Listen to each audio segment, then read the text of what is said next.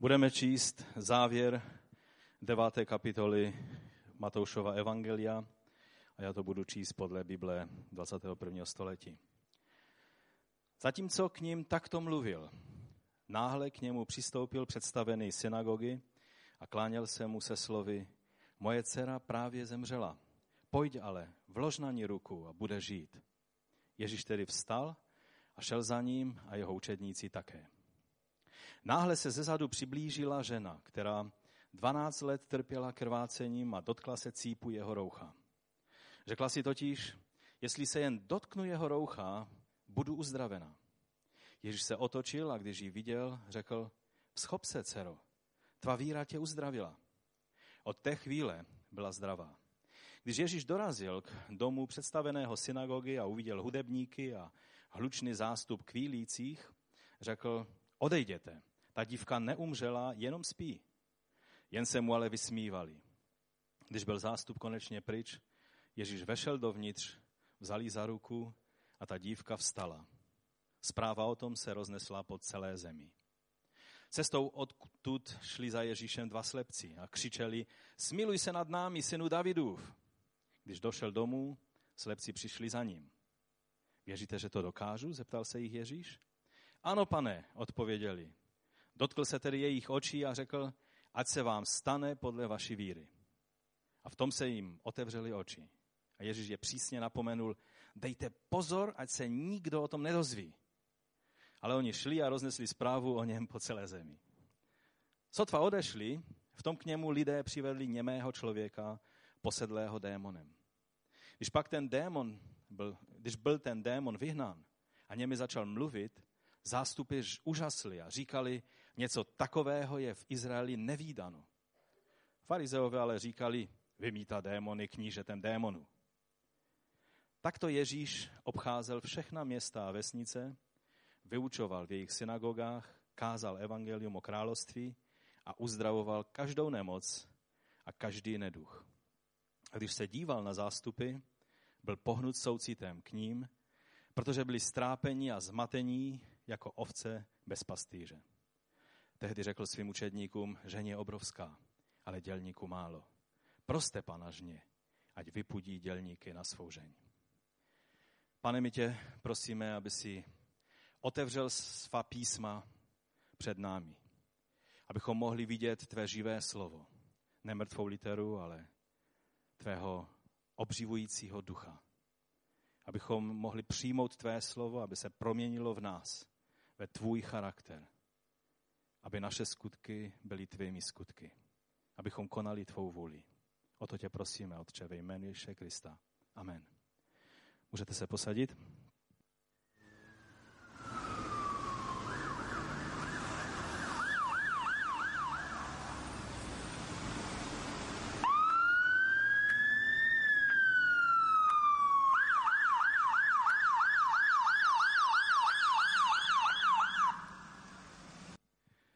Představte si, že vidíte jet takovouhle houkající sanitku, to sice bylo z Londýna, ale doufám, že vám to nevadí. A víte, že jede k umírajícímu jedinému dítěti nějakého významného člověka, kterého všichni znají. A najednou byste viděli, jak tu sanitku se tak nesměle snaží někdo stopovat. Nějaká neznámá žena, která se moc na veřejnosti neobjevuje, protože je už dlouho nemocná. Jaká by byla naše reakce v té chvíli? Jaká bývá naše reakce ve chvíli, kdy něco, co se nám zdá velice důležité, je vyrušeno, je, je přerušováno něčím, co vypadá mnohem méně důležité? Představte si třeba ještě víc, že jste v té sanice s lékařem a co nejrychleji se protlačujete ucpanými ulicemi města, protože se jede k vaší umírající dceři. Týká se to přímo vás. A najednou vás tam ta žena stopuje. A vy si říkáte, no přece lékař nemůže, absolutně nemůže na to reagovat. Moje dcera umírá, musíme tam být co nejdříve. A lékař dá pokyn řidiči zastav. A vystupuje. A řeší problém té ženy. Zatímco tam doma vaše jediná dcera umírá. Jaká by byla naše reakce?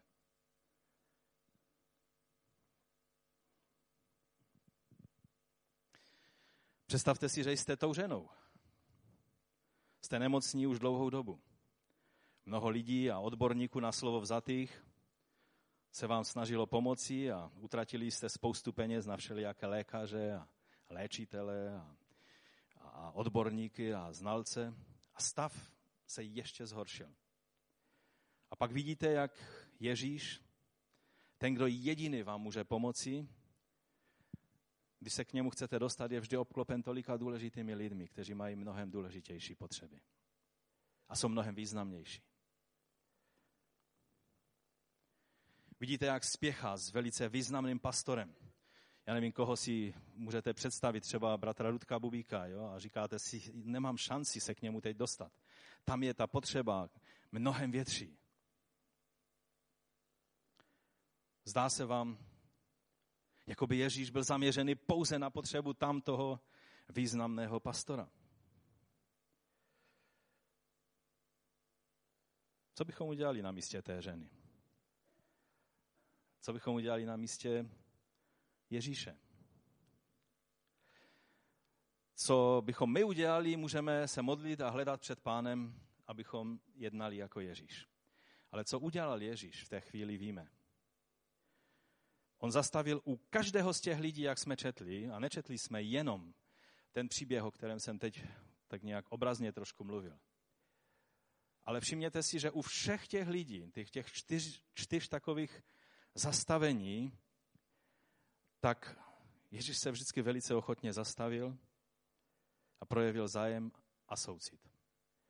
A to jak v případě smrtelné nemoci a vlastně umírání té, té dcery Jairovi, jak ho známe z jiných evangelií, tak i třeba u té ženy, která ano, byla těžce nemocná, 12 let vlastně, přesně tak dlouho, jak dlouho žila, žila e, ta, ta dívenka, dcera Jairova.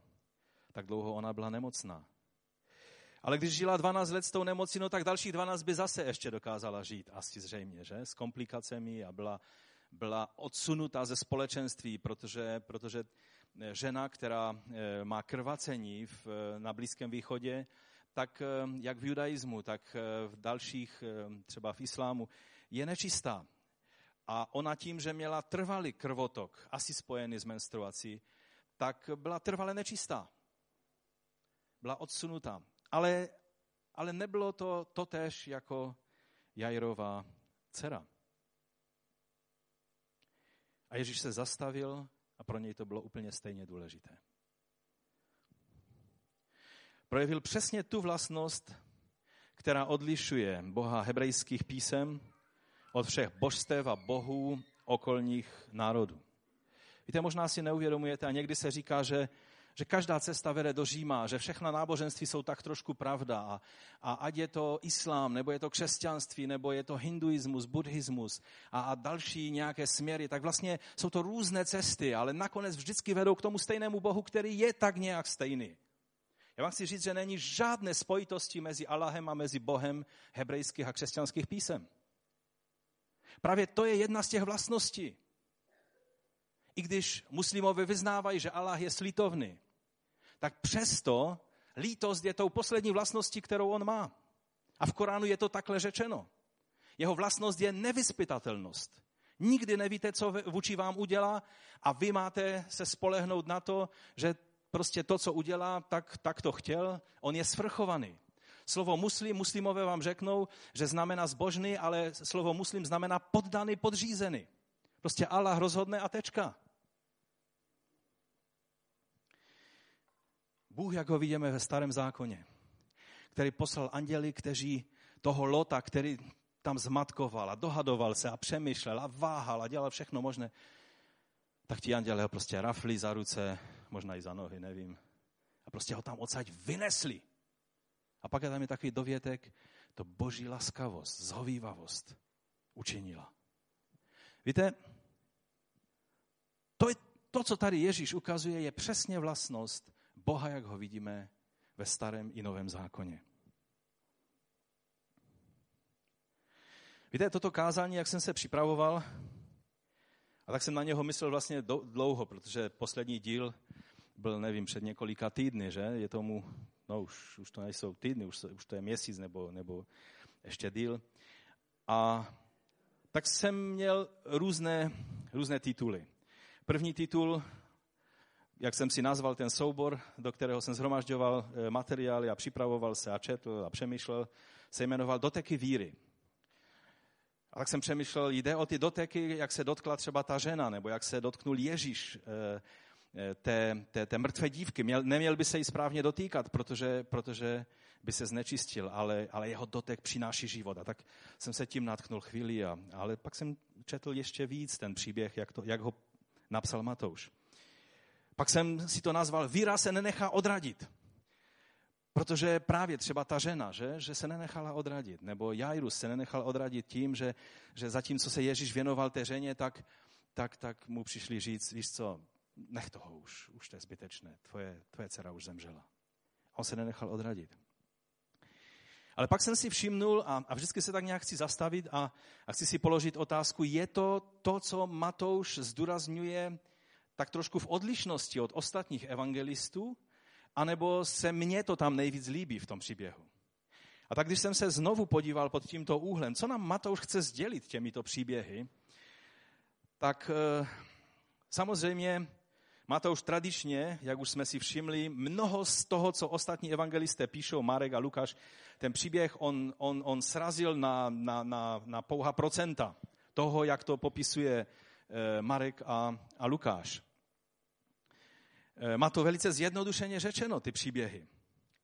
Třeba tam ani neuvádí jméno eh, toho, toho představeného synagogy, ani bychom nevěděli, že se jmenoval Jairus. Ani bychom nevěděli vlastně, že je to představený synagogy. Ono to je sice v, tom, eh, v té Biblii 21 přeloženo jako představený synagogy, ale tam není představený synagogy. To slovo synagoga je tam v překladu přidáno, aby se vědělo, o koho šlo. Tam je prostě slovo archon, které znamená představený. A Matouš nepokládal za důležité všechny ty detaily, jako by spěchal k něčemu, co nám chce zdůraznit, co pro něho bylo naopak velice důležité. Celá jeho pozornost totiž v tom příběhu není obrácena na ty lidi, ale na Ježíše. Už je to 30. díl eh, toho, toho našeho seriálu Mesiáš podle Matouša, tak bychom už měli trošinku, už by nám mělo začít svítat, že to, oč skutečně Matouši jde až v první řadě, oč mu jde až v první řadě, nejsou lidé, nejsou lidské potřeby, nejsou všechny ty věci kolem, ale je to Ježíš, Mesiáš, král a pán. Syn člověka, syn Boží. On je ten, o kom tyto příběhy jsou. Ta pozornost je na jeho osobě a jeho soucitu, na jeho ochotě pomoci těm, kteří to potřebují. A tak jsem na potřetí přepsal ten název a jmenuje se toto kázání Ježíšův soucit, protože to je to, co věřím, že Matouš z, toho, z těchto příběhů několika, které jsme četli, nám chce e, sdělit. A v závěru to říká vysloveně. Ale tak nejdříve se podívejme na, na to, jak se nám tady Ježíš jeví. E, musím říct, že jsem hodně zápasil s tím prvním bodem, protože z toho bodu vychází, že Ježíš je trochu jiný než já. A já bych měl být, ne, že on by měl být podobný mně, ale já bych měl být víc podobný jemu. A možná, že někteří další budou na tomto místě, že, že zjistíte, že Ježíš je dost odlišný od vás. Chtěl bych vás povzbudit a na závěr se za to budeme modlit. Abychom my srovnali krok s ním a ne snažili se, aby on srovnal krok s námi. První bod je, že Ježíš se nechal vyrušit. Nevím, jak vy, ale já nemám rád, když mě někdo vyrušuje. Já jsem takový člověk, který dělá věci blokově. Jsou lidé, kteří mají každý den rozepsaný hezky a mají 10 minut na rozcvičku, 10 minut na eh, čtení Božího slova, nebo 20 minut, aby, aby, aby splnili tu dávku, aby přečetli Bibli za rok. Um, pak mají 15 minut eh, na třeba, já nevím, nějaké dýchání čerstvého vzduchu, pak mají snídaní, pak mají další, další věci. Eh, v práci to mají takhle rozdělené. Nejdřív e-maily, potom to, potom tamto. Já vám řeknu, že já, já funguji jinak. Já jsem z té jiné kategorie lidí, že když se do něčeho zakousnu, tak to dělám jak bulldog. Tak když je do čeho kousat ještě, tak to dělám. Pak teprve přejdu na jinou věc. Když odpočívám, tak taky chci odpočívat. A ne tak, někteří odpočívají a, a u toho dělají e-maily a dělají tisíc věcí. A zvláště ženy. Já, já jsem nepochopil ženy. Milují svoji manželku, ale nikdy, nikdy nechápu, jak to dokáže. Ona dokáže celý den fungovat a dělat deset věcí najednou. Já takový prostě nejsem a asi to tak Bůh věděl, že to ani muži nepotřebují. E, je jedno přirovnání, ale nebudu se do toho pouštět, to je jiné téma, kterým se přirovnávají muži a ženy v té věci. Muži skutečně jsou takový, že zaberou a pak si musí sednout. A pak zase zaberou a, a pak zase si musí sednout. Ženy dokážou jet furt, nevím. Ale takže když mě něco vyrušuje, ať u práce nebo pak u odpočívání, tak já to nesnáším lehce. A Ježíš byl muž. A pokud byl někdo mužský muž, pak to byl Ježíš, protože on si nemyslím, že měl nějaké hormonální vady nebo nějaké prostě jiné nějaké genetické nesrovnalosti a tak dále. On byl prostě muž, jako každý normální muž je. A tudíž jeho přirozenost, jeho, jeho tělesnost určitě taky těžce snášela vyrušování. A to, co miluje každý židovský muž, to je to, když mají možnost mluvit o Tóře, o, o, o božím království, o Bohu, o božích věcech u toho se nechtějí nechat vyrušit. Oni děkují Bohu za to, že je Bůh stvořil jako muže, ne z toho důvodu, že by se dívali z vrchu na ženy, že ženy jsou něco menšího, ale z důvodu toho, že být mužem e, znamená mít tu výsadu studovat Toru. A být ženou kdysi prostě to nebylo až tolik možné, protože ženy neuměly číst, protože jim to nikdo neumožnil. A takže Ježíš, věřím, byl taky takový velice dobře se bavil na té hostině u Matouše, kdy to byl jeho nový učedník. Vysvětloval tam velice hluboké principy království, protože se s ním pustili do debaty farizeové a, a, a učedníci Jánovi. A já si myslím, že Ježíše to nerozčilovalo, naopak ho to motivovalo. Mě to taky vždycky motivuje, když někdo se mnou nesouhlasí. Mě to natchne, že mohu jít do písma, že mohu hledat ty věci, jak jsou. A, a zapomenu na svět. A já věřím, že Ježíš miloval písmo, on byl vyjádřením písma tělesně. A teď měl možnost, tady představoval principy království, mluvil o těch nových měších a novém víně a o, o těch všech věcech. A najednou se ve dveřích objevil člověk, všichni ho dobře znali. Byl to představený synagogy místní.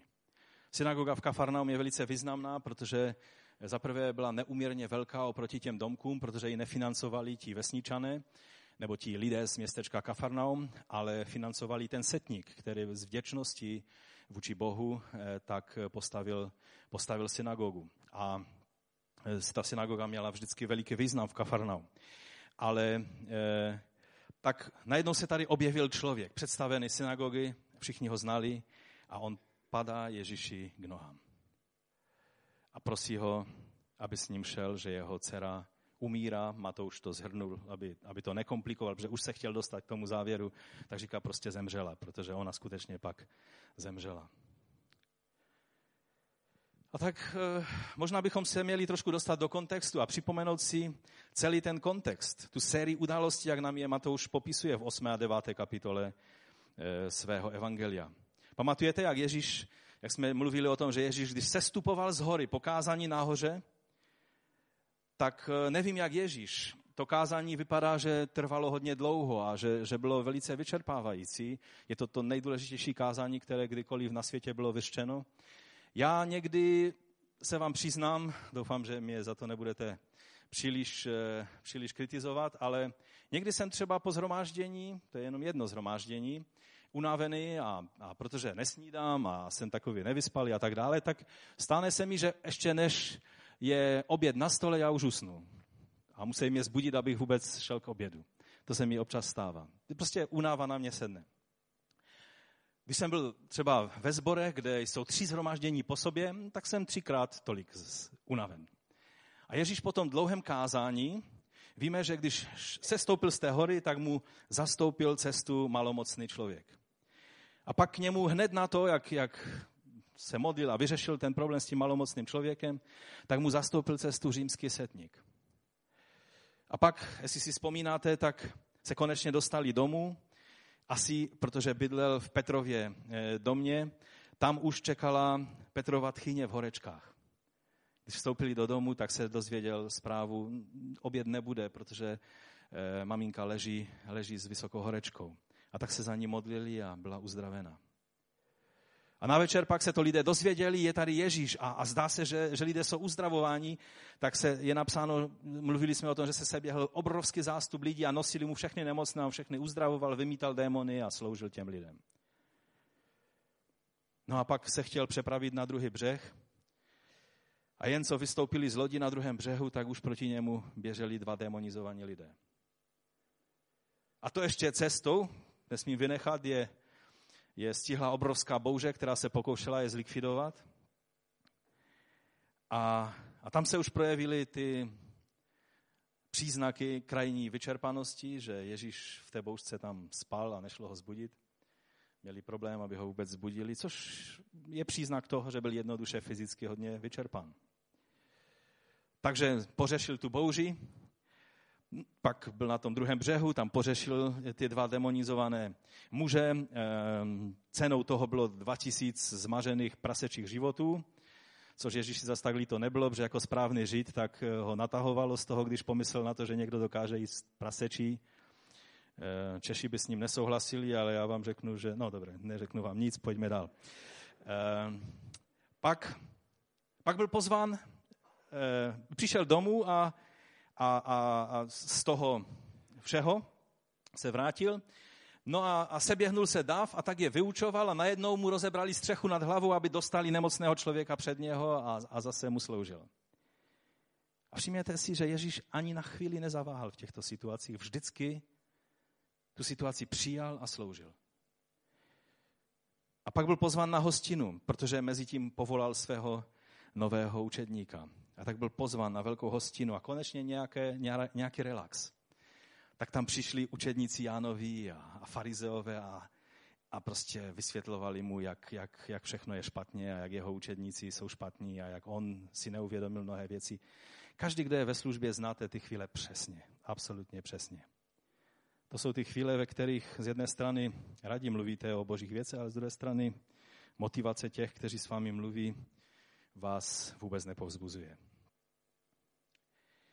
No a, a konečně se dostávají k tomu, co Ježíše fascinuje, mluví o Božím království, on jim vysvětluje nové měchy pro nové víno a, a přichází Jairus a říká rychle. A v té chvíli tam to slovo, že povstal, znamená, že on ležel tak, jak se leželo na hostinách. Víte, možná jste to viděli ve filmech, že oni leželi opření, teď nevím o kterou ruku, pravou nebo levou. A takhle e, prostě ten stůl byl nízký, oni leželi na takových pohovkách a on z té polohy najednou vstává a okamžitě jde a učedníci za ním e, s Jairem. A vypadalo to jako ta sanitka. Rychle pojďme, protože je třeba mé dceři pomoci. A Ježíš se ani nezadrhnul na chvíli a jde s Jairem. Takže doufám, že už teď trošku vidíme, co nám Matouš se snaží zdůraznit.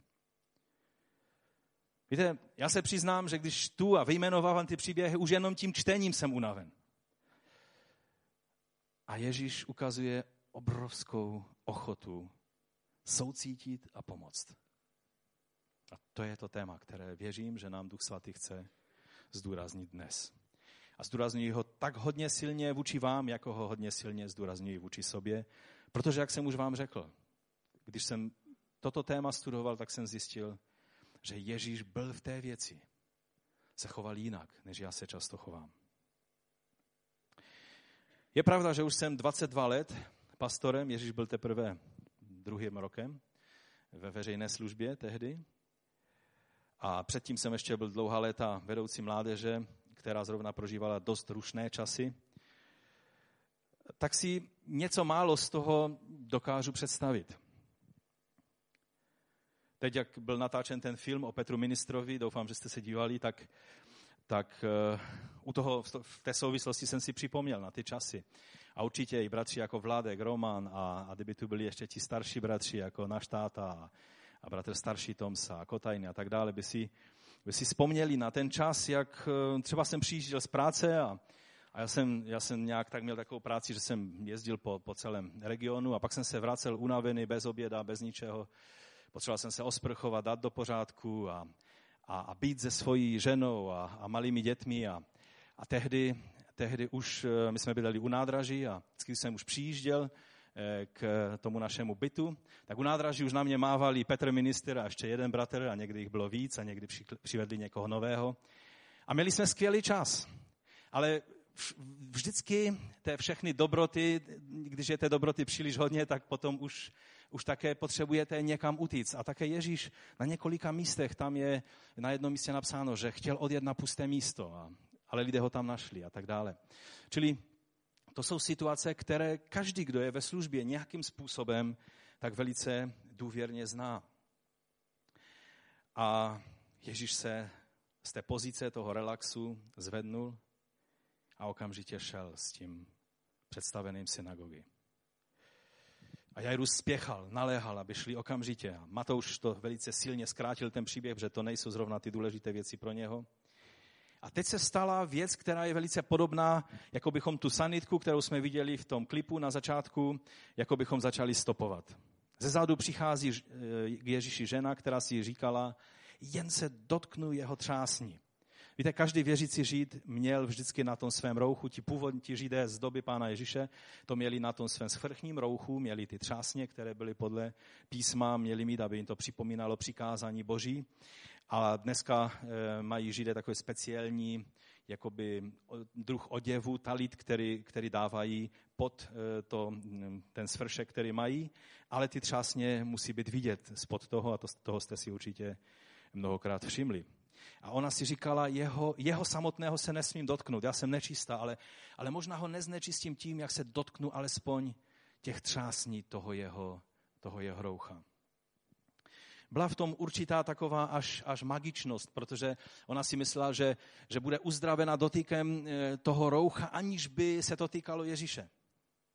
Víte, jsou lidé, kteří si myslí, že od Boha něco dostanou, aniž by, aniž by příliš tím Ježíše obtěžovali, nebo Boha obtěžovali, aniž by museli eh, mu dovolit, aby vstoupil do jejich života. Jenom chtějí ten magický eh, zákrok, ať udělá. Jsou celá učení, která vás učí, že když tenhle a tenhle princip použijete, tak a ještě se odvolávají na Ježíšova slova. Teď on řekl, tvoje víra tě uzdravila.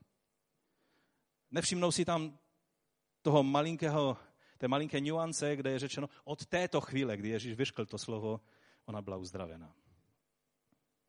Ale to je na, na jiné povídání, já se nechci u toho zdržovat, ale Ježíš se okamžitě zastavil a, a Lukáš a Marek z toho dělají eh, daleko větší, větší příběh. Že Ježíš pátral potom, kdo se ho dotknul a učedníci ho napomínají a říkají, přestaň, teď přece dav se tady tlačí na tebe, stále každou chvíli na tebe někdo tlačí a ty říkáš, kdo se mě dotknul to, je, to nedává smysl. Ježíš řekl, ne, ne, ne, mě se někdo dotknul. Ve smyslu s vírou a s očekáváním od Boha se mě někdo dotknul. A najednou ta žena přichází s tím, no já jsem to byla. A teď mu vypráví ten příběh.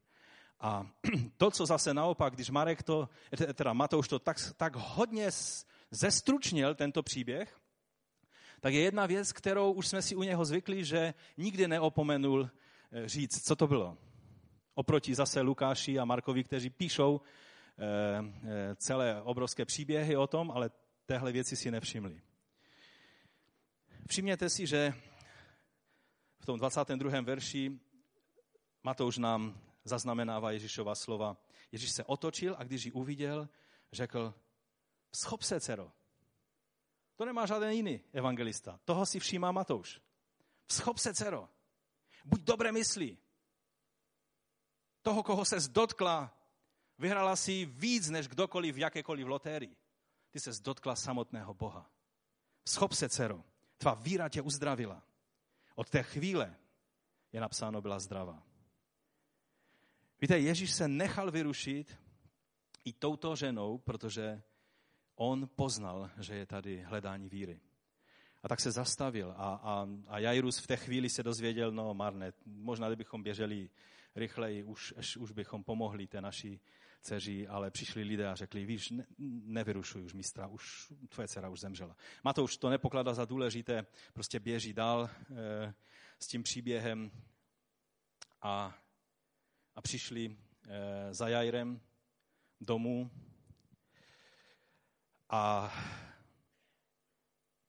Lukáš si tam všímá jedné velmi zajímavé věci, kterou e, Matouš vlastně eh, vynechává. To je něco, co, co, až mi je trošku líto, že už si ji nevšimnul, protože je takový všímavý evangelista. Ale když čteme v 8. kapitole Lukáše ve 49. verši, tady je napsáno, než to dořekl, přišel někdo z domu představeného synagogy se slovy tvá dcera umřela, není třeba obtěžovat mistra. A Ježíš, tady je napsáno, a poslouchejte, Ježíš to zaslechl a řekl mu. Ježíš se zabývá tady tou ženou a z druhé strany jakoby má ucho stále otočeno směrem, směrem na Jaira. Jo? A oni tam přišli a říkají, víš, konec, už, už fakt, už, už nechej mistra, jako on je hodně zaměstnaný člověk.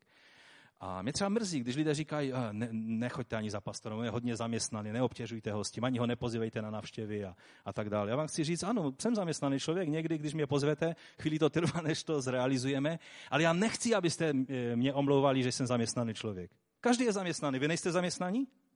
I nezaměstnaný člověk je zaměstnaný člověk. Duchodci jsou nejvíc zaměstnaní lidé. To je jenom tak na okraj. Teď jsem se do toho pěkně zamotal, ale Ježíš zaslechl, z jedné strany pomáháte ženě a z druhé strany zaslechl, co, co mluvili ti lidé tomu Jairovi a teď si všimněte, on se na něho obrátil okamžitě a tak, jak sloužíte ženě, tak říká, neboj se, jenom věš, bude zachráněna. A to je nádhera. Víte, Ježíš nedovolil, aby ti lidé, kteří vždycky mají všechny informace a nevím, kam na to chodí, ale jsou křesťané, kteří všechno ví. Jsou křesťané, kteří ví každý průšvih, každou pomluvu, každou věc, co kdo prožívá, každý problém, co kdo prožívá, komu zdechla kočka, komu se pes podhrabal pod plot, to se stalo našim sousedům včera. Prostě ví všechno. Ti lidé přišli za Jairem a začali mu říkat, víš, víme důležité věci. Ty to ještě nevíš, ale musíme ti říct, tvoje dcera už je mrtvá, takže už konec. Konec. A v té chvíli Ježíš zasahuje a říká, neboj se. Neboj se. Jenom věř, bude zachráněna. To jsme si trošku vypůjčili od Lukáše. Až budu v nebi, tak se zeptám Matouše, proč to zrovna vynechal. Víte, to je velice silný obraz Ježíše, který má zájem a soucit s člověkem. S každým. I s tím Jairem, že v té chvíli se mohlo zdát, on zastavil celý ten proces eh, toho přibližování se k domu Jairově a teď si tady všímáte ženy a mluví s ní a, a ona měla 12 let ten problém, tak mohla klidně 12 let dalších počkat a pak by to Ježíš vyřešil. Ale Ježíš věděl, že Jairus prožívá teď ve svém srdci, pane, dobré, už, už to nějak domluv a, a, haleluja, amen, že je uzdraven, ale pojďme. Už jste se někdy tak cítili? Ano, Bůh dělá úžasné věci v životě druhých lidí a vy říkáte, dobré pane, ale tady jsem. A je zvláštní, že i Jairus se mohl takhle cítit, ale i ta žena ze začátku se takhle mohla cítit. Proč bych vůbec zastavoval Ježíše? To nemá smysl. Teď on je s tím nejdůležitějším pastorem tady z našeho města. Nemá smysl ho zastavovat. To je nádherný obraz Ježíše. Víte, jsou dva druhy vyrušení. Ne každé vyrušení je takové požehnané, jak, jak bylo tady toto. Některá vyrušení jsou dána Bohem a ty jsou pak příležitosti. A těch bychom, ty bychom neměli propásnout. Měli bychom dovolit Duchu Svatému, ať nám pomůže se zastavit. Pak jsou jiná vyrušení, nejsou od Boha a těm říkáme překážky. A ty jsou někdy smrtelně nebezpečné. Byl jeden prorok ve starém zákoně, kdo čtete starý zákon, tak víte, ten prorok eh, se nechal vyrušit. Měl od pána slovo, jdi, nikoho nepozdravuj, běž jedním směrem, řekni, co máš říct a zpátky se vracej a zase nikoho nepozdravuj, s nikým se nebav. A najednou jiný starší, zkušenější prorok ho zastavuje a říká, jestli si ty myslíš, že rozumíš božím, eh, boží vůli, tak já jsem zkušenější trošku prorok. Pojď, pozývám tě k nám domů. No takové pozvání se přece neodmítá, že? No a tak ten prorok mladý šel. No a to byl jeho konec. To si přečtěte ve starém zákoně, ten příběh. Čili to bylo vyrušení, které přímo ohrozilo život toho, nebo ohrozilo, stálo ho to život toho člověka.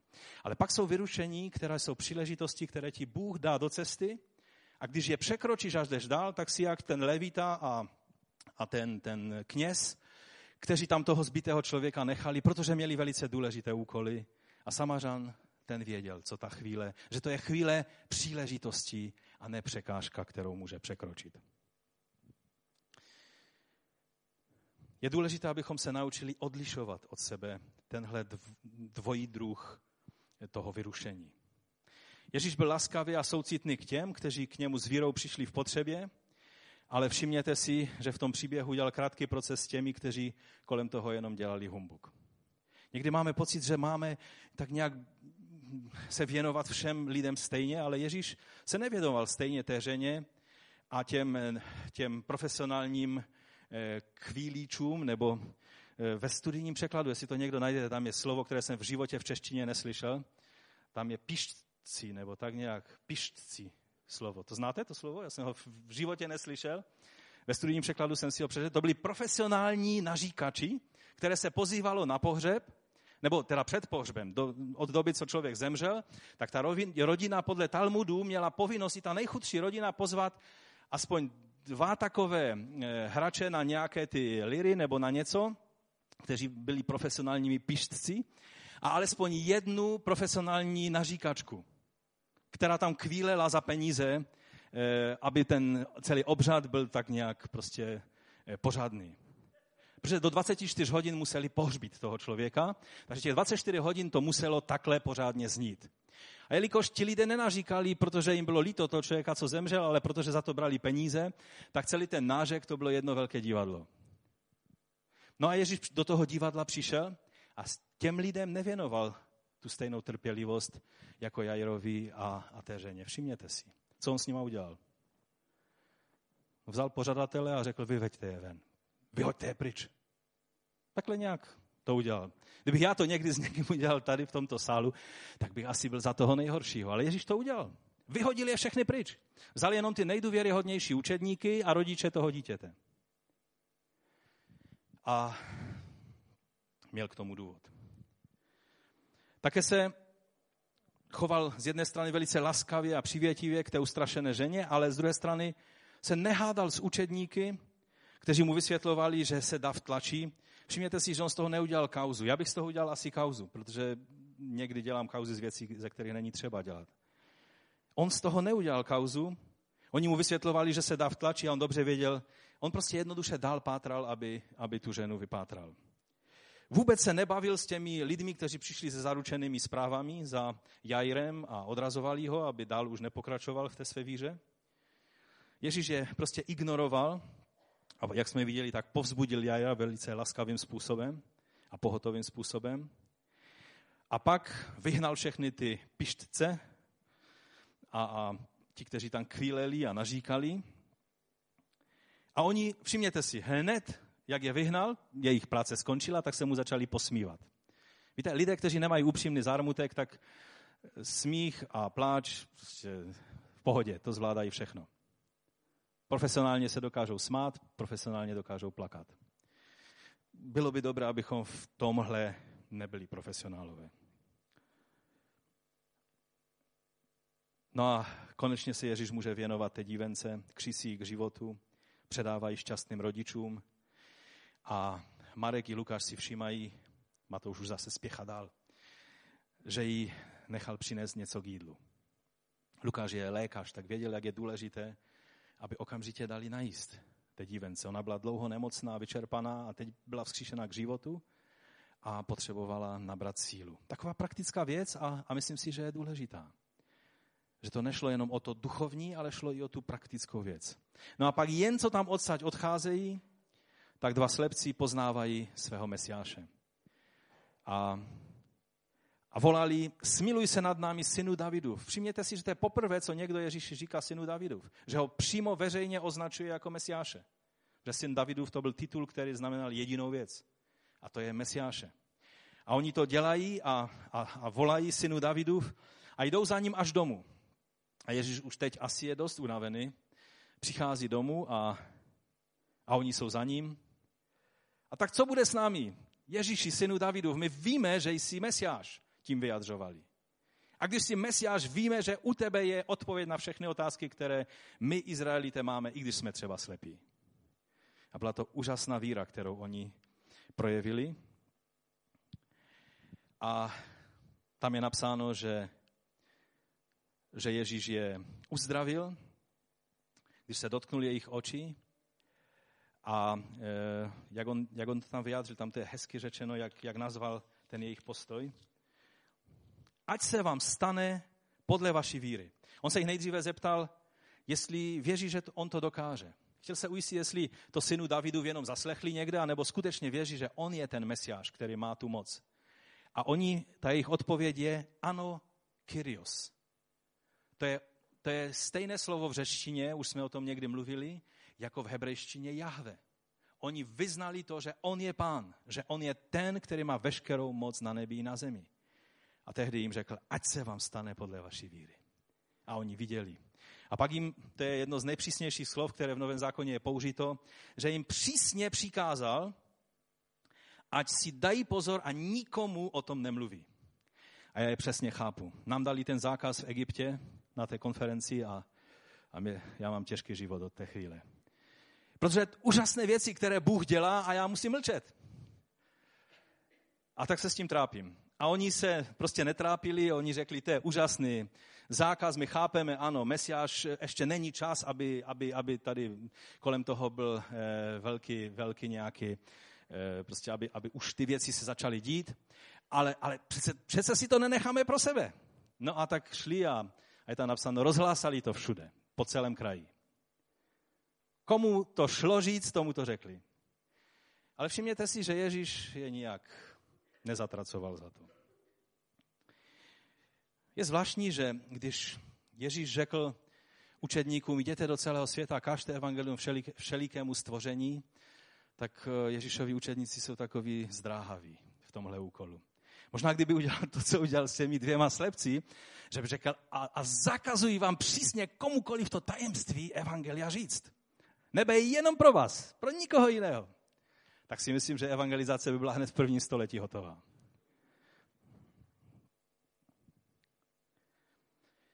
A pak mu přivedli posedlého člověka, který měl jednu zvláštnost, byl němi. A to je velice zajímavá věc, protože víte, vymítání démonů nebylo v Izraeli žádnou výjimkou, žádnou zvláštností. Obzvlášť v Galileji byli rabínové, kteří, kteří prostě nadpřirozené eh, skutky konali, uzdravování, vymítání démonů. Ale v jedné věci, eh, podle Talmudu a podle, podle těch starých rabínských autorit, jedna věc byla, kterou vždycky říkali, že oni a jejich synové můžou vymítat démony vždycky tak, že musí eh, navazat kontakt s tím démonem a zeptat se, jaké je tvoje jméno. A teprve, tak jak to bylo na, na té druhé straně jezera, teprve až se Ježíš dozvěděl, že to jméno je Legie, protože jich je hodně, to byla celá obrovská skupina démonů, ale když ti učedníci eh, rabínů a, a farizeů navazali kontakt a vlastně znali jméno toho démona, pak ho dokázali vymítat. Ale říkali, přijde den, že přijde Mesiáš. A on nebude potřebovat znát jméno démonu. On je bude vymítat pouhým slovem a oni mu budou muset být poslušní. A teď byl člověk, který byl demonizován a ten démon udělal jednu fintu, že způsobil němost u toho člověka. Tím pádem, i když by ten démon, i když by, ten, ten, i když by Ježíš chtěl znát jméno toho démona, tak jednoduše ty, ty orgány, protože démon využívá orgány a, a, a vlastně smysly člověka, že? když funguje s prostřednictvím lidského těla. Tak on nemohl tenhle orgán použít, protože ten člověk byl němý. A Ježíš to jméno nepotřeboval a vyhnal toho démona z toho němého a ten němý byl schopen, byl uzdraven. A tehdy si ti lidé řekli, oni řekli, něco takového je v Izraeli nevýdano. Myslím, v jiných překladech je, nikdy nebylo viděno, nebo jsme nikdy neviděli. Oni si najednou uvědomili, to, co nám naši učitelé říkali, až přijde Mesiáš, se bude dít. Tady na našich očích se to děje. Farizeové na to měli jiný názor, ale k tomu se dostaneme. Matouš to jenom tak pro úplnost tady říká a hned pokračuje dál, protože se k tomu vyjadřuje mnohem plněji v 12. kapitole a tam v těch dalších kapitolách a my se k tomu, my se k tomu dostaneme. Oni řekli, no, knížetem démonu vymítá démony. E, sami nevěřili tomu, jak nesmysl řekli, ale oni to velice potřebovali, k tomu se někdy příště dostaneme. A pak když ten člověk byl osvobozen od démona, tak eh, Matouš hned pokračuje dál k tomu závěru, k 35. verši, k té zprávě, kterou nám chce sdělit. A takto Ježíš obcházel všechna města a vesnice a vyučoval v jejich synagogách a kázal evangelium o království a uzdravoval každou nemoc a každý neduch. A teď poslouchejte, a když se díval na zástupy, byl pohnut soucitem k ním, protože byli strápení a zmatení jako ovce bez pastýře. Konečně se Matouš dostal k tomu, co chtěl zdůraznit. To je koruna celé 8. a 9. kapitoly Matouše. To je to, co, proč on tak zkracoval ty příběhy jen, aby mu nechybělo toho, toho svítku, aby se dostal k tomu, co je tak důležité. A pak říká svým učedníkům, žen je obrovská, ale dělníku málo. Proste pána žně, ať vypudí dělníky na svou žeň. To je slovo, které každý křesťan zná z paměti a ono je v téhle situaci vysloveno. Tady v tomto, na konci těchto příběhů Ježíš tato slova řekl. Ale ta slova, protože kapitoly nebyly v tehdy, jak Matouš psal, on prostě pokračoval dál, takže ta věta už spíš patří k tomu, co bude, o čem budeme mluvit někdy příště. Zůstaneme u toho, že byl Ježíš pohnut soucitem, když viděl ty strápené a zmatené lidi jako ovce bez pastýře. To je to velice důležité, můj druhý bod, to je to důležité sdělení o Ježíši, které Matouš nám chce dát, a to je, že Ježíš byl pohnut soucitem. To slovo, které je zde přeloženo jako soucit, je velice zajímavé, abych se u něho chvilinku zdržel. Eh, to je komplikované v řečtině, ani se to nesnažte zapamatovat, takže vám to ani nebudu říkat, ale ve studijní Biblii je velice zajímavá poznámka k tomu slovu. A říká se tam, že v Nové smlouvě se vyskytuje pouze u synoptiků a souvisí s podstatným jmén, eh, jménem útroby, vnitřnosti, útroby. A když se řekne, že někomu něco hýbe žlučí, tak asi taky pochází z podobné, z podobné kategorie i když to je z, opačného, z opačné stránky. V klasické řečtině eh, v přeneseném smyslu může znamenat prudké hnutí mysli, vzrušení, ale nesoucit a na rozdíl od užití v Nové smlouvě. V Nové smlouvě to je použito pouze v tom významu pohnutí vnitřnosti směrem k pozitivnímu soucitu k nějakému člověku. To je způsob, jak jak to slovo je použito. A odborné slovníky vysvětlují, že toto slovo musí mít semický základ, protože to je přesně, jak se emoce vyjadřují v hebrejštině. Že se vám pohly vnitřnosti, je mnoho slov, mohli bychom se na ně dívat, ale není čas. Ve starém zákoně, kdy, kdy prostě jsou slova, že vám to hýbalo vnitřnostmi a to znamená, že něco vám nebylo jedno, že, že to něco s vámi dělalo v tom soucitu a v těch emocích směrem k tomu, eh, koho se to týkalo.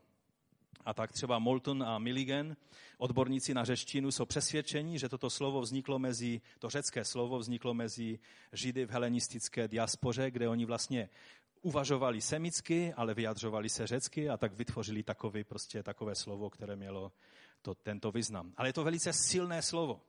Eh, mohli bychom o tom mluvit ještě hodně dlouho. Souvisí to se vztahem matky k dítěti že když, to, když, když matka prožívá, prožívá eh, prostě starost a, a, a soucit se svým dítětem, že to s ní hýbe a prostě jsou tam věci, které, které eh, jsou velice zajímavé, ukazují, že to je něco velice silného, velice, velice konkrétního.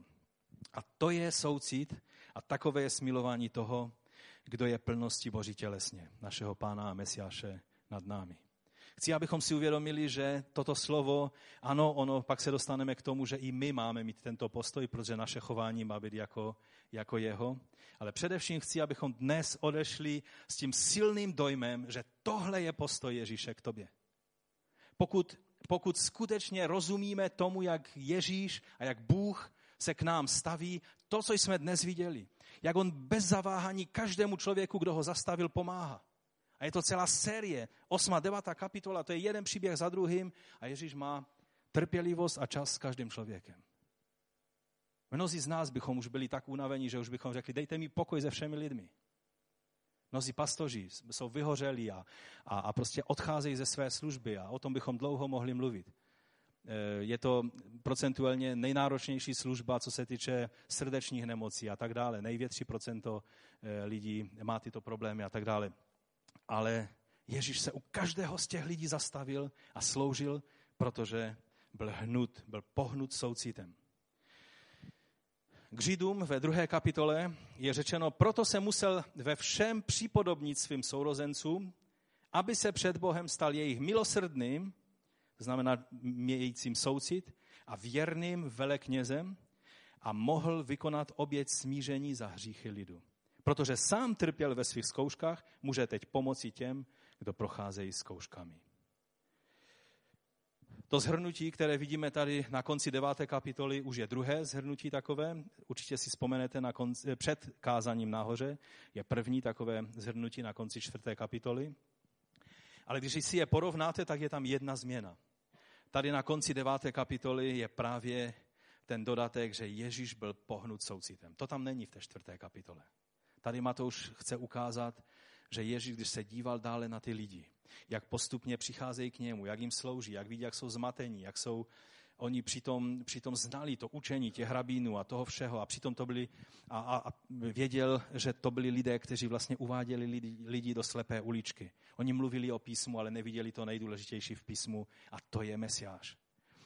A tak je viděl jako ovce bez pastýře. Ještě na jednom místě je e, stejné slovo, že byl hnut soucitem e, použito a to je, když Ježíš se odplavil na pusté místo a, a zástupy tam za ním přišli. A když, uví, když vystoupil z loďky a uviděl tam všechny ty lidi, on jel na loďce přesvědčení, že jede, že si dá nějakou dovolenou, trošku klidu a přijde na druhou stranu a oni tam všichni už v kravatách stali připraveni, že je bude dále vyučovat a bude jim sloužit. A ani v té chvíli se Ježíš nezastavil a je napsáno, že byl naplněn soucitem. Zase to stejné slovo. To něco se v něm pohnulo a zase směrem k těmto lidem. A je tam napsáno, že uzdravovali jich nemocné. A doufám, že jste si všimli v těch příbězích, o kterých jsme dnes mluvili, že být to hnutí soucitu, které bylo u Ježíše, to nebylo jenom emocionální nějaký projev. Aby řekl, o mě těch lidí je líto a šel by dál. Ale že vždycky to znamenalo, že se zastavil a něco s tím člověkem, něco pro toho potřebného člověka udělal. Vždy to mě jej přimělo k nějakému konkrétnímu činu, k jednání. A to je můj třetí bod závěrečný je to výzva pro nás. Víte, je jedno slovo ke Koloským ve třetí kapitole v 12. verši, kde je řečeno, kromě toho, že už víme, že je řečeno, že máme, být, máme svléknout starého člověka, máme obléknout nového člověka, máme se obléknout v Krista, máme mít oblečenou tu, tu světelnou, tu zbroj světla, máme být oblečení ve vzkříšeného Krista, on má v nás žít a ne my a tak dále. A tady v Koloským Pavel říká, to ještě trošku jiným způsobem a říká, proto se jako boží vyvolení, to je třetí kapitola 12. verš, svatí a milovaní, a poslouchejte, oblečte niterným soucitem. To, co máme obléct, jestli chodíme v oblečení Krista, tak když si oblekneme Krista, když On žije v nás a náš starý člověk umírá a je, je, je zapřen a, a je na kříži a přibít a máme ho křižovat na každý den. Protože ten starý člověk má tendenci tak nějak nám mluvit do života stále znovu a znovu. A tak ho máme zapřít. Máme říct, neznám toho člověka, Krista znám. Chci, aby jeho, jeho charakterem, jeho moci, abych byl oblečen. A Pavel říká, to znamená, že se oblečete v níterného, je oblečení níterného soucitu. Oblečte níterným soucitem, laskavosti, pokorou, mírnosti, trpělivosti. A o dva verše dál říká, abychom se oblekli i v lásku, která je svazkem dokonalosti. Eh, studijní překlad tam má, myslím, slitovný soucit. A Bible kralická má srdce litostivé. Čili ty naše vnitřnosti mají být pohnuty. Má, má to, celá naše bytost má být prostoupena touto věcí. A teď vám chci říct ale, že podle odborníků soucit není něčím, eh, není něčím samozřejmým. Není něčím, co tak nějak máme, protože jsme dobří lidé. Naopak vám řeknou, že je velice vzácný evoluční vědci vám řeknou, že to je evoluční nesmysl, pokud, pokud je nějaký soucit. Protože to není evolučně prospěšné, naštěstí. Naštěstí, že se evoluce milí. Protože Bůh dal tento dar, ale není samozřejmost, je třeba umřít těm přirozeným tendencím a přijmout tento dar od Boha, tak jak Simon Weilová, eh, velmi radikální levicová filozofka z před druhé světové války, ona se hodně zabývala eh, otázkou soucitu a taky žila velice asketicky přísný život a soucítila s potřebnými a snažila se pomáhat. A postupně, jak dozrávala v těch svých názorech, tak se stávala víc a víc eh, věřící v Boha od takových těch levicových názorů se dostala až k víru v Boha a pak zemřela v průběhu druhé světové války. A ona napsala toto. Schopnost věnovat pozornost trpícímu člověku je velmi vzácná a obtížná věc. Je to téměř zázrak. Vlastně to je zázrak. Téměř všichni, kteří si myslí, že tuto schopnost mají, ji nevlastní. Vroucí srdce, impulzivnost a lítost ještě není dostatečná. Víte, to, že nám hýbe srdcem něco, je jenom to, že máme nějak prostě emoce ohledně něčeho, co se děje v tomto světě, ještě neznamená, že máme soucit, o kterém mluví Bible o Ježíši. Potřebujeme při oblečení, být při oblečení z hůry v Krista, v ten jeho soucit. Přijmout ono zaslíbení od Otce, Ducha Svatého. Víte, někdy si říkáte, proč je zdůrazňovan naplnění Duchem Svatým, nebo jak tomu říkáme, křes Duchem Svatým. Proč to je zdůrazňováno tolik ve skutcích? Protože by učedníci nemohli být tím, čím byli pro lidi potřebné, pokud by nebyli zmocněni tím duchem, který je stejným duchem, který je tím pánem, kterým je Ježíš Kristus. Když přijímáme naplnění Ducha Svatého, když jsme pokštěni v Duchu Svatém, když se duchovní dary a duchovní ovoce má možnost projevovat v našem životě, to není nic jiného než charakter Kristův a skutky Kristovi, které mají možnost se projevovat skrze nás. Potřebujeme při oblečení z hůry. Kdo jste ještě neprožili naplnění Duchem Svatým. A tak si říkáte, snažím se žít dobrý křesťanský život. Křesťanství není snaha žít dobrý život. Křesťanství je otevřít se na to, co dělá Bůh, na jeho ducha, na, na být oblečení tím, eh, tím, tím eh, soucitem, který byl u Ježíše a tehdy můžeme plnit jeho skutky. Víte, když to hybe jenom s našimi emocemi, jestli tam můžeme dát ten obrázek, eh, tak myslím, že ten obraz pohnul emocemi celého světa víc než kterýkoliv jiný obraz.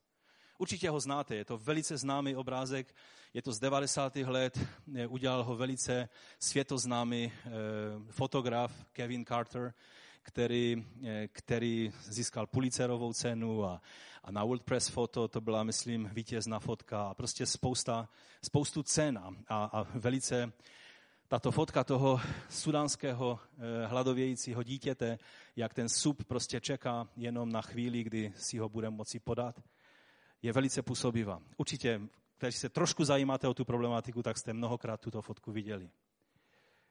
Na jedné výstavě, kde byl ten Kevin Carter, který získal všechny ty ceny, přítomen, někdo mu veřejně položil otázku.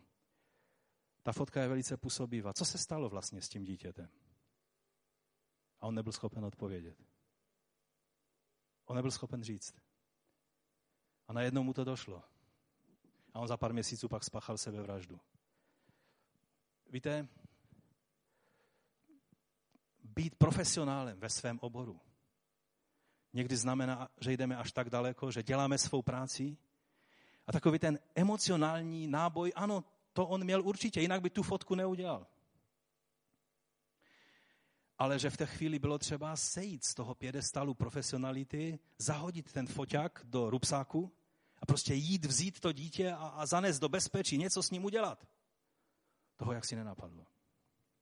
A já ho neodsuzuji. Víte, my odsuzujeme toho kněze a, levi, a levitu, Kevina Cartera. A v kolika situacích jsme podobní? Postaňme k modlitbě. V kolika situacích jsme v té své profesionalitě tak profesionální, že si nevšímáme toho, že někdy Bůh je, chce od nás jedině. Tady je člověk a ty jsi sice samařan, tady tě vůbec nemají rádi, ale nehrej si teď na uraženého.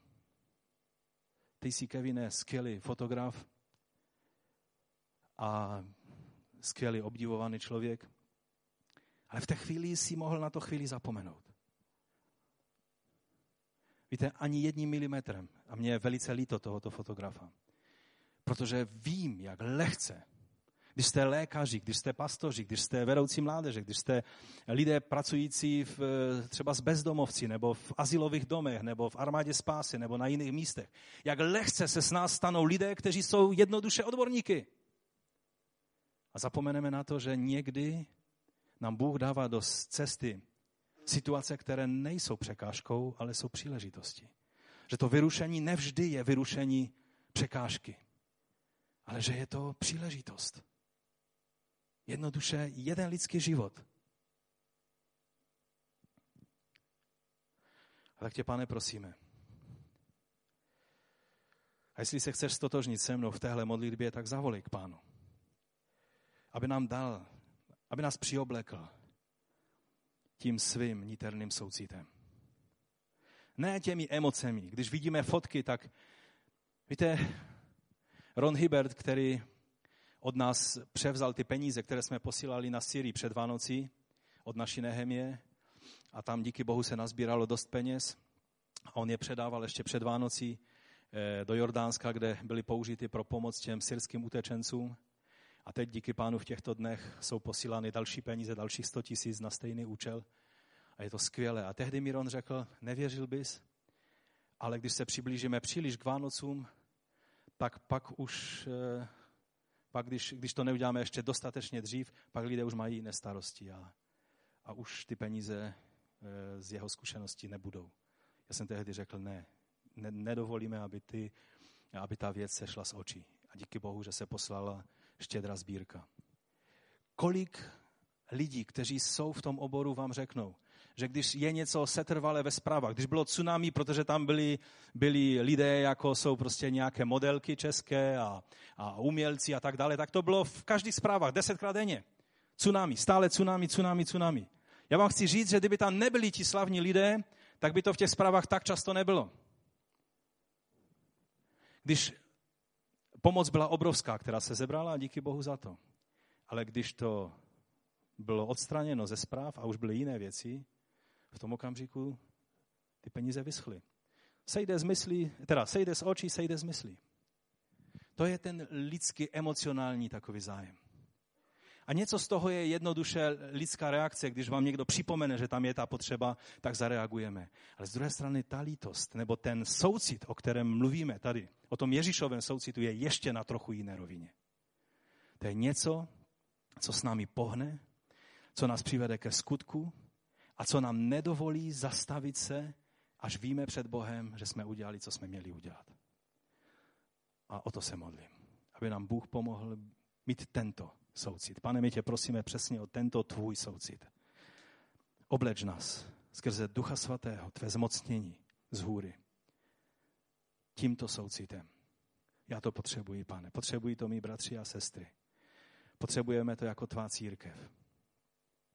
Kolik je nezájmu ve světě, pane, kdy lidé chodí kolem druhých, překračují někdy ty potřeby a ty zoufalé situace a jdou dál za, za svým biznesem, za svými zájmy, za svými koníčky. Pane, pomoz nám jako lidem, kteří vyznáváme, že chceme být jako ty. Chceme být tobě podobní. Pane, pomoz nám, abychom tím tvým charakterem si nedokazovali, jak my jsme dobří, ale ukazovali na tebe, který jsi pán a mesiáš.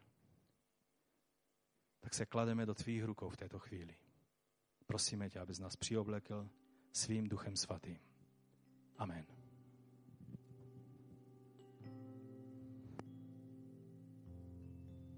Pojďme, zaspívejme jednu píseň a v té písni zůstaňme ještě v modlitbě. A tak očekávejme na Pána, že On zapečetí toto slovo v nás. Že něco s námi udělá že to správné pohnutí těch našich vnitřností se stane, že, že to naše srdce se na to správné místo přece jenom dostane. Že budeme moci mít ten Kristův soucit, který od přirozenosti málo kdo ho máme, jak říkala ta odbornice, ta filozofka. Ale v božím duchu on je. Když jsme otevřeni na ducha božího, tak přijímáme přesně tyto věci. A duch boží nám nedá pokoje ale bude nás vést k tomu, abychom byli tím naplněním toho božího soucitu ke každému člověku. Abychom poznali, která situace je tou příležitostí, kdy Bůh chce, abychom něco udělali která které vyrušení je tou překážkou, na kterou nemáme reagovat. Tuto moudrost mít od našeho pána. Pán vám žehnej.